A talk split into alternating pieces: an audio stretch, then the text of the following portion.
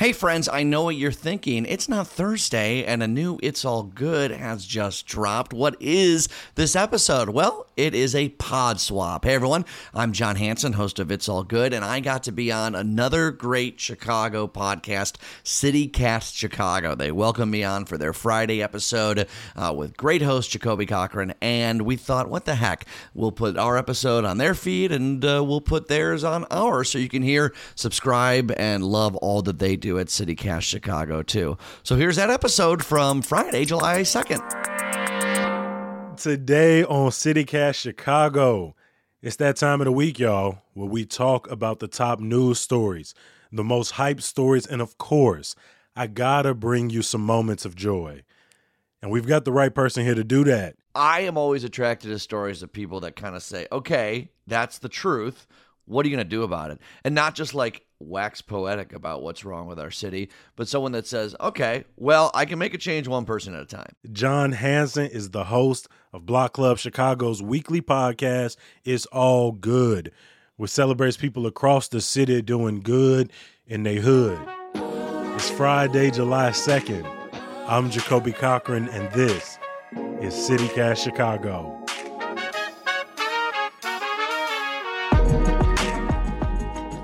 Asked me earlier this week, they was like, give us some names. And y- you were towards the top of my list, my friend. You were actually the only person I said. I don't know why I'm You're why I'm saying lying. list. Come on Uh, no, No. actually, I'm I'm not even I'm not playing around. I want to look back at some of the news stories from this week that I couldn't stop thinking about, or other people couldn't stop writing about. And Jon Hansen, I wanted you to come in and have that conversation with me today.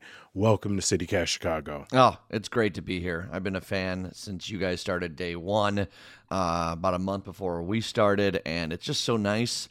Like all the love to all the local podcasts, man. Like that's the thing. There is so much for everyone to consume here in Chicago, and uh, I love your show. I think it's great, and I thanks so much for having me here. Looking back on the news from the week, I want to start with the top story. What was that story that you kept seeing or you couldn't stop reading and learning more about this week?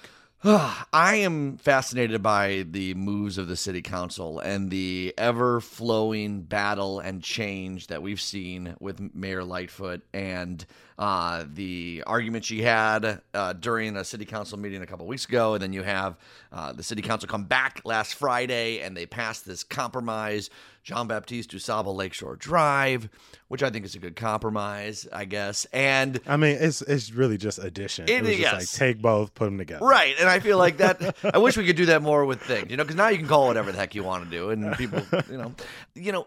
I remember the days that we all do of fifty nothing city council votes, right? Someone backing Mayor Daley with whatever they want, and Mayor Emanuel to a certain extent too. And then obviously that world is different, and I know that that frustrates a lot of people. And was hosting on a WGN radio, and someone texted in like, "Don't you miss the days when it was no arguing?" And uh, oh boy, they thought that 50 heterosexual men did such a bad job. Well, they didn't argue. Well, guess what? I'm like, this is the point. This is what I think is Uh-huh. good to see this arguing and fighting. It's a little ugly at times, and we might say, what are they doing? Can't they get down to business? But like, we should embrace this as a city that there is this this discord happening in city council it means that there's more people at the table and when more people are at the mm-hmm. table people fight at the table right like if it's your if it's think about thanksgiving when you bring in more relatives and you bring in more backgrounds that's when you get some arguments that's when you hash some stuff out might be uncomfortable but you get stuff done I- think I appreciate that perspective because when I look at some of the infighting in city council, I was too young to really understand or to watch how a stacked city council kind of worked in favor of the mayor, but worked as sort of in opposition to having more people at the table, having more young people, more voices of color. And so it is good to see that the city council is not just beholden to the whim of the mayor. Uh, the story that I was looking at this week was the Illinois Supreme Court reinstating the right to a speedy trial. At the start of the pandemic, they completely suspended a constitutional right, uh, which I think a lot of people kind of let fall under the radar because in our society, when we think about crime, when we think about trial, when we think about people being held behind bars on electronic monitoring, we think that's not my problem. Uh, and basically that constitutional right said that you know if i'm booked if i'm being held if i'm being suspected for a charge you have to process me through the criminal justice system in you know like 120 days or something. Right. like that's when you need to start my trial. And in illinois for months going on a year and a half that's just been in backlog. People have not been able to exercise their right to a speedy trial. And then some people who've been kept inside of the county. If you've read any stories about the conditions inside of our jails over even just the last 15 months um, it, we were not paying attention we were not treating it humanely at all Yeah, that's really interesting. I that story didn't uh, ping me as much as it did you, and I'm glad you brought that up because you know I think that during the pandemic we were all fighting over really simple things that the government was saying, like don't go here. They're not simple, but you know what I mean. Like, hey, don't go to these bars, don't go to these restaurants, wear your masks. And uh, I think we lost sight of like these secondary and tertiary things that were really important, and that they didn't. There wasn't like the space in the news I think probably irresponsibly of news outlets, but there wasn't the space for that dialogue. I don't know if there was enough RAM in some people's brains to handle that conversation. You get it, right? Like court systems can't meet in person. Like there are going to be slowdowns. What do you do? How do you navigate those constitutional waters? God forbid we ever have another lockdown, but I hope that this is examined a little bit more and where, you know, now that we've all gotten a little bit more technologically savvy that this sort of thing doesn't happen again. We're at least better prepared to keep the criminal justice system going. the next topic area that I want to discuss is something you learned about the city this week. And in line with my personality, um, I did not learn, or the thing that I'm talking about was not something joyful. I learned that the city's disparity between vaccinating communities of color and particularly the 15 hardest communities through the Protect Chicago Plus program, uh, that that did not reach efficacy levels like they had hoped or assumed it would. In fact, the disparity between uh, sort of wealthier white communities and communities of color that were hardest hit by the pandemic, that disparity increased since February when they rolled out this program. Right. And before people say, well, uh, historically speaking, Black Americans and uh, Latin American, Latino, Latino Americans are less likely to get the vaccines. The numbers show that that's not the case anymore. Uh, It's not a hesitancy problem. They've done a really quite a good job trying to educate the public on this. And some of the most recent polls show that Black Americans are just as likely, if not even more likely, than white Americans to want to get the vaccine. So, yes, this is a distribution and efficacy problem. This is not a hesitancy problem. Yeah. Jon, what have you learned about Chicago this week? And all the, I mean, you got like 40 jobs across the city. So many opportunities to suck up knowledge. Yeah, well, I appreciate that. Uh, I learned uh, that uh, a black-owned LGBTQ plus bar uh, on the south side of Chicago is the maybe the country's longest running black-owned gay bar, and I've never heard of it. And as someone as part of the LGBTQ plus community, I like to venture out of my comfort zone to try new bars. And Jeffrey Pub is next for me. It's at 74, uh, 7041 South Jeffrey. It's especially notable that it's still going because so many black owned bars uh, and LGBTQ uh, bars have vanished across the country over the past years. Pride Month just wrapping up there are so many blind spots within our own community. Like before I came out and I was really a part of the LGBTQ community, I thought there's no more welcoming community than the gay community. And the reality is that isn't always true. And the reality is we all have our own blind spots there too. Uh, and so much happens on the north side with Pride. So much happens on Halsted Street. But there are so many uh, youth on the south side that still have no place to be themselves and to feel comfortable in their own skin. And someone shouldn't have to travel nine miles to go to a bar where they feel comfortable. And I'm just glad to know that there is this awesome bar on the south side, and I've got to check it out. I actually lived off of 71st and Cornell, so I had seen the building um, and the pub uh, quite a few times going into that local grocery store, but I had never stopped in, and I did not know the history. So shout out to Block Club Chicago um, for waking me up because clearly I was asleep. Uh, but me too, man. I mean, that's the thing, and that I, I'm always kind of filled with this embarrassment when I don't know something like that. But I know there's other people like me that feel the same way, so I might as well just share my embarrassment and welcome everyone in. I want you to give me a story that got a lot of hype, maybe in the media, maybe in small circles that let's just be real, you ain't really give a damn about. You read it, you checked up on it, but you was like, I don't care. I don't care. Uh, do we have to stay local? I will say that anything, and I know this is uh, entitled to say I, anything with the Trump charges, I don't care about. I know everyone is so excited, or some people are excited. Obviously, some people aren't. If you could explain really quickly what are the charges that they are facing? I know Right. you don't give a damn about it, but I, I believe it was the family organization. Yeah, no, this is the actual Trump organization. Yeah, so the business itself, Allen Weisselberg, the uh, chief financial officer, uh, was uh, formally indicted. I believe the company was indicted too. Uh, he's arraigned. Uh, on No shock, afternoon. no shock. Yeah, I just I there's there's so much to care about. like I just cannot. I, I see it. I note it. I move on with my life. I'm gonna be right there with you, honestly. Uh, in terms of maybe an unpopular opinion, I got my firework fix already. I hear fireworks every single day in my neighborhood. I've been hearing them even before Juneteenth, and so if you're telling people where to go for fireworks, stop.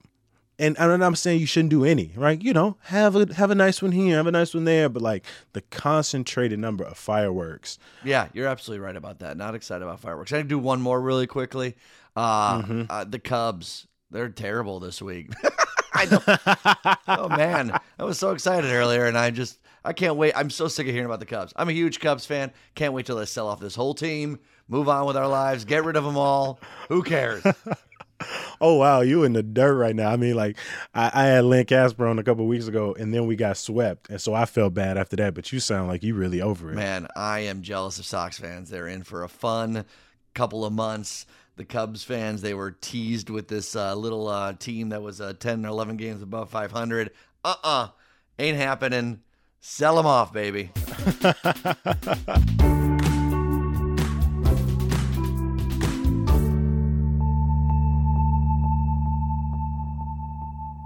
Well, I need to pull you back to the space that you love, you enjoy, and that's talking about good news. And you all do such a good job of kind of bringing in some joy. You had an individual who was cooking out of their kitchen, using their uh, stimulus checks to provide meals for people in the community. So, thank you so much for bringing more and more joy into my daily life. Because I'm gonna be honest, I'm not getting my recommended dose. Right, we all need a little bit, right? And I think that that's that's what we try and do. It's like 20 minutes of a reprieve. It doesn't mean we don't like tackle serious things. I am always attracted to stories of people that kind of say, "Okay, that's the truth. What are you going to do about it?" And not just like wax poetic about what's wrong with our city, but someone that says, "Okay, well, I can make a change one person at a time. I can do this." And like you mentioned, Jackie and Glaze, the person who was going through law school and uh, you know was chopping onions while doing Zoom uh, law school classes.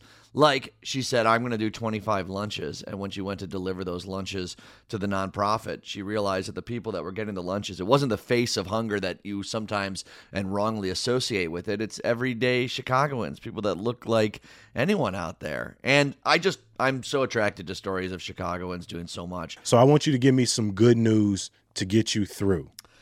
Oh boy, there's so many good news stories. I love the story of Project Molasses, which is an organization uh, in the city of Chicago that really, really fights for black trans lives and women and gives them performance spaces. I, I, there's a lot of um, black drag performers who have said many times over the years that they haven't had comfortable, safe spaces uh, to be themselves, and this organization fights for it. And one really cool thing that they do is they teach self-defense classes, and they've been doing a lot of those recently. And I think that that is just that again, one of those groups that said, "All right, this is a problem in our city. We're fixing it." And the Ida B. Wells monument unveiling makes you feel good. Uh, For you know, Yeah, that that was mine Oh, actually. well then never mind. Pivot. Yeah, Let- no, let's let's, let's roll it back. same Jacoby, page. what's yours? no, my my God, we on the exact same page. The Ida B. Wells Monument, the Light of Truth Monument. I mean, we can't say enough how important Ida B. Wells Barnett is as a figure, right? As an anti-lynching advocate, as somebody who fought for women's rights, for civil rights. And the Light of Truth Monument is in Bronzeville, off of I believe 37th and Langley. Uh, it's a beautiful statue. We've talked a lot about problematic monuments in Chicago, and this is one that is a great representation of what public art should be and what history and stories it should tell. There's also something to be said for, and again, this is embarrassment corner time. You know, I knew the the broad strokes about Ida B. Wells, but until they renamed Congress to Ida B. Wells Drive, that's what kind of prompted me to dive deeper. And you know, her boycott of the 1893 Columbia Exposition. All I'm saying is, when you rename something, you learn something, and uh, that could be that. That brings us full circle to uh, our new name for for Lakeshore Drive, Jean Baptiste DuSable Lakeshore Drive. Might have everyone Google something. Hey, can you give me Colbert, by the way? Jeez, come on. yeah, we ain't talking about that good news. But... We're not trying to keep up with the Joneses here, but I mean, come on, man honestly, I, I tell this all the time. I don't know how I ended up here. I don't know what they were thinking, but I'm grateful. And the people I've gotten to sit down and talk to, I mean, I'm just grateful to the local journalists. I'm grateful to local podcasts like yourself. And all of that didn't answer your original question, which was, can we help you get Stephen Colbert? And honestly, I, I, have no idea. You're just trying to run on the no idea. Me, I, I, don't you? know how they pulled that one off. But uh, Jon Hansen, the Blackhawks, WGN Radio, Block Club Chicago, formerly of the Jam. Jon, I appreciate you so much for joining us on CityCast Chicago to shoot the shit. They don't let us call it that, but that's basically what the hell we're doing. I love shooting the shit with you, Jacoby. Thanks, man.